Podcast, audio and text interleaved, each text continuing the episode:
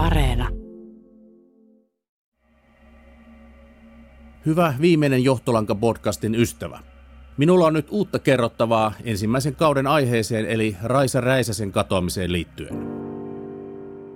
Jos hyppäät kelkkaan vasta nyt, kannattaa kuunnella aluksi viimeisen Johtolangan kuusi ensimmäistä jaksoa Yle Areenasta, niin pysyt paremmin kärryillä. Mietit varmaan, miksi teen tällaisen bonusjakson. Teen sen siksi, koska tiedän nyt vähän enemmän ensimmäisen kauden tapauksesta ja oletan sen kiinnostavan myös luurien siellä päässä. Raisa Räisänen. Raisa Räisänen. Raisa Räisäsen. Raisa Räisäsen kohtalo on herättänyt enemmän kysymyksiä kuin mikään muu katoaminen. Katoamista tutkiva rikoskomissario uskoo, että syyllinen vielä löytyy. Tämä on tuorein kuva Raisa Räisäsestä. Poliisi on saanut lukuisia uusia vihjeitä Raisa Räisäsen Raisa katoamistapauksesta. Räisäsen tapaus on uuden käänteen. Ja nyt meillä on jälleen uusi tieto Raisasta.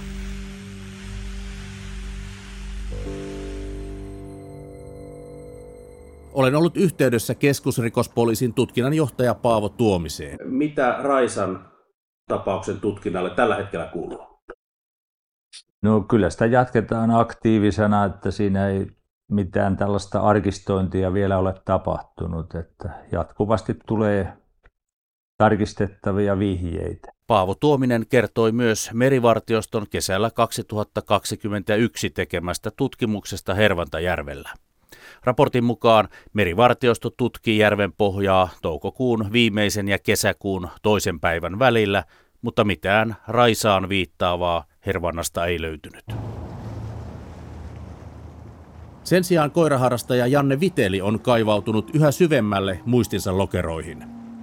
Hänelle on muodostunut tarkempi kuva siitä, millainen auto häntä vastaan ajoi Hervantajärvelle vievällä tiellä Raisan katoamisen jälkeisenä aamuna, jolloin kukaan ei vielä osannut aavistaa mitään pahaa Raisalle tapahtuneen, paitsi tietysti se henkilö, jota poliisi ja mekin tässä yhä etsimme. Janne Viteli muisteli viidennessä jaksossa erikoista kohtaamistaan Jenkkiauton kanssa Salmenkallion tiellä näin. Mä olin ottanut vanhemman koiran autosta ja pysähdyin siihen auton viereen, kuuntelemaan ja, ja mitä sieltä tulee. Ja siinä noin 150-100 metrin päässä tämä auto pysähtyi, tämmöinen amerikkalainen iso auto. Ja tota, oli siinä paikallaan tuommoinen vajaa, olisiko 30 sekuntia ja lähti sitten tulee meitä kohti siinä ihan normaalia vauhtia ja tota, siinä pariakymmentä metriä me eitä ennen, niin se tota, kiihdytti hyvin voimakkaasti ja tämä kuljettaja oli semmoinen, niin kuin se olisi halunnut jotenkin piiloutua, jos tällaista ilmaisee ja hän oli semmoinen riskinoloinen skandinaavisen näköinen mies, jolla oli punainen kauluspaita ja semmoinen sininen normaali varkkutakki. Jenkkiautosta Vitel ei osannut vuoden 2020 kesällä tehdyssä haastattelussa sanoa muuta kuin... Se oli musta, tummat takalasit oli ja tota, se oli aika vanha. Se oli aika vanha ja se moottorin äänikin oli niin kuin sillä loppupuolella. Äänessä ollut Janne Viteli on ollut oma-aloitteisesti yhteydessä Raisa Räisäsen katoamista käsittelevissä jaksoissa kuultuun jenkkiautoharrastaja Heikki Skyttään. Vitelin kertoman perusteella jenkkiautot hyvin tunteva Skyttä on tullut siihen tulokseen, että Vitelin kohtaamassa jenkkiautossa oli panoraama tuulilasi. Se tarkoittaa sitä, että tuulilasin sivupilari taittuu taaksepäin ja edelleen Vitelin muistikuvan mukaan pieni tuulitusikkona oli leveämpi yläreunastaan kuin alareunastaan. Tämä rajaisi uudemmat jenkkikaarat pois tarkastelusta. Näihin tuntomerkkeihin sopivat 1950-luvun lopun Fordin tai General Motorsin eli GM-autot, kuten Chevrolet, Oldsmobile, Buick, Pontiac ja Cadillac. Tähän on lisättävä, että erikoiskorilla varustetut Cadillac limusiinit sopivat Vitelin kuvaukseen vielä vuoteen 1965 asti. Eli siis se Tampereen keskustassa Raisan katoamisiltana liikkunut Sipe Santapukin jenkkiauton kaltainen olisi voinut kaasutella koiraharrastaja Viteliä vastaan. Mutta oliko Sipen auto jostain syystä myös Hervantajärven rannoilla sunnuntai-aamuna 17. lokakuuta 1999? Olen välittänyt tämän kysymyksen suoraan punk yhtye Apulannan lehdistövastaavalle, mutta en ole saanut sieltä asiaan vastausta. Sipehän on Apulanta Oyn toimitusjohtaja.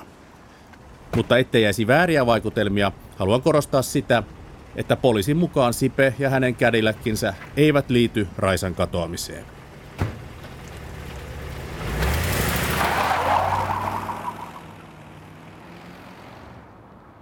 Uskoisin, että teitä kiinnostaa myös kuulla, mitä kuuluu kuudennessa jaksossa löytämäni silminnäkijän tekemän havainnon tutkintaan.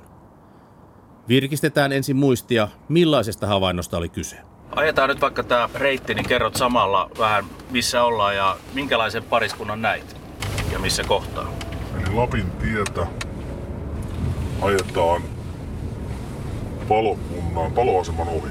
Hotelli Tammeria tuohon vasemmalle ja missä näit tämän kaksikon? Tässä vaiheessa en vielä huomannut heitä ollenkaan. Satakunnan kadun ja Lapintie liikennevaloissa. Joo, eli tässä vaiheessa en, en, en vielä huomioinut ollenkaan.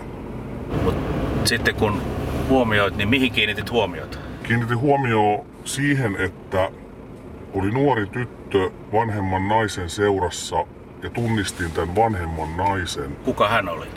Tämä Olen pahoillani, mutta en voi oikeussyistä paljastaa kyseisen henkilön nimeä.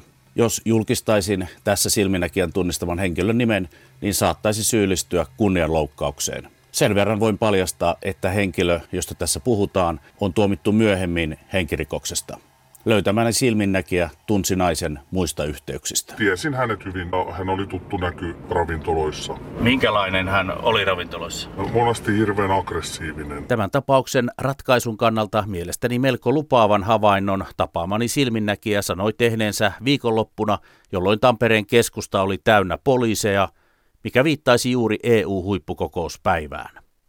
Silminnäkijän tunnistaman naisen henkilöllisyys on siis keskusrikospoliisin tiedossa ja hänen osuutensa Raisan katoamiseen kiinnostaa tutkijoita, mutta henkilö on poliisin tietojen mukaan pysytellyt jo pitkään ulkomailla. Koska en ole päässyt itsekään jututtamaan häntä, en voi edelleenkään paljastaa, kenestä on kyse. Kysyin Paavo Tuomiselta kuitenkin, miten tämän vanhemman naisen puhuttaminen on edistynyt. Onko tämä nainen edelleen ulkomailla? Kyllä näin on, että häntä ei ole tavoitettu kuulustelu ja varmaan sitten asioita tarkisteltaisiin häneltä ja hänen liikkumistaan. Kyllä. Että hänellähän oli sitten myöhemmin rankkoja tapauksia, mutta ei tuohon aikaan hän oli rekisteriltään puhdas. Kyllä joo, että ne tuli sitten parin vuoden päästä tästä havainnosta. Tutkinnan johtaja Paavo Tuominen kertoi, että KRP sai Raisan tapaukseen yleisöltä kymmenkunta uutta vihjettä podcastini julkaisun jälkeen. Kiitos niistä teille. Jos Raisa Räisäsen murhatutkinta etenee, lupaan palata aiheeseen viimeisen johtolangan tulevissa bonusjaksoissa.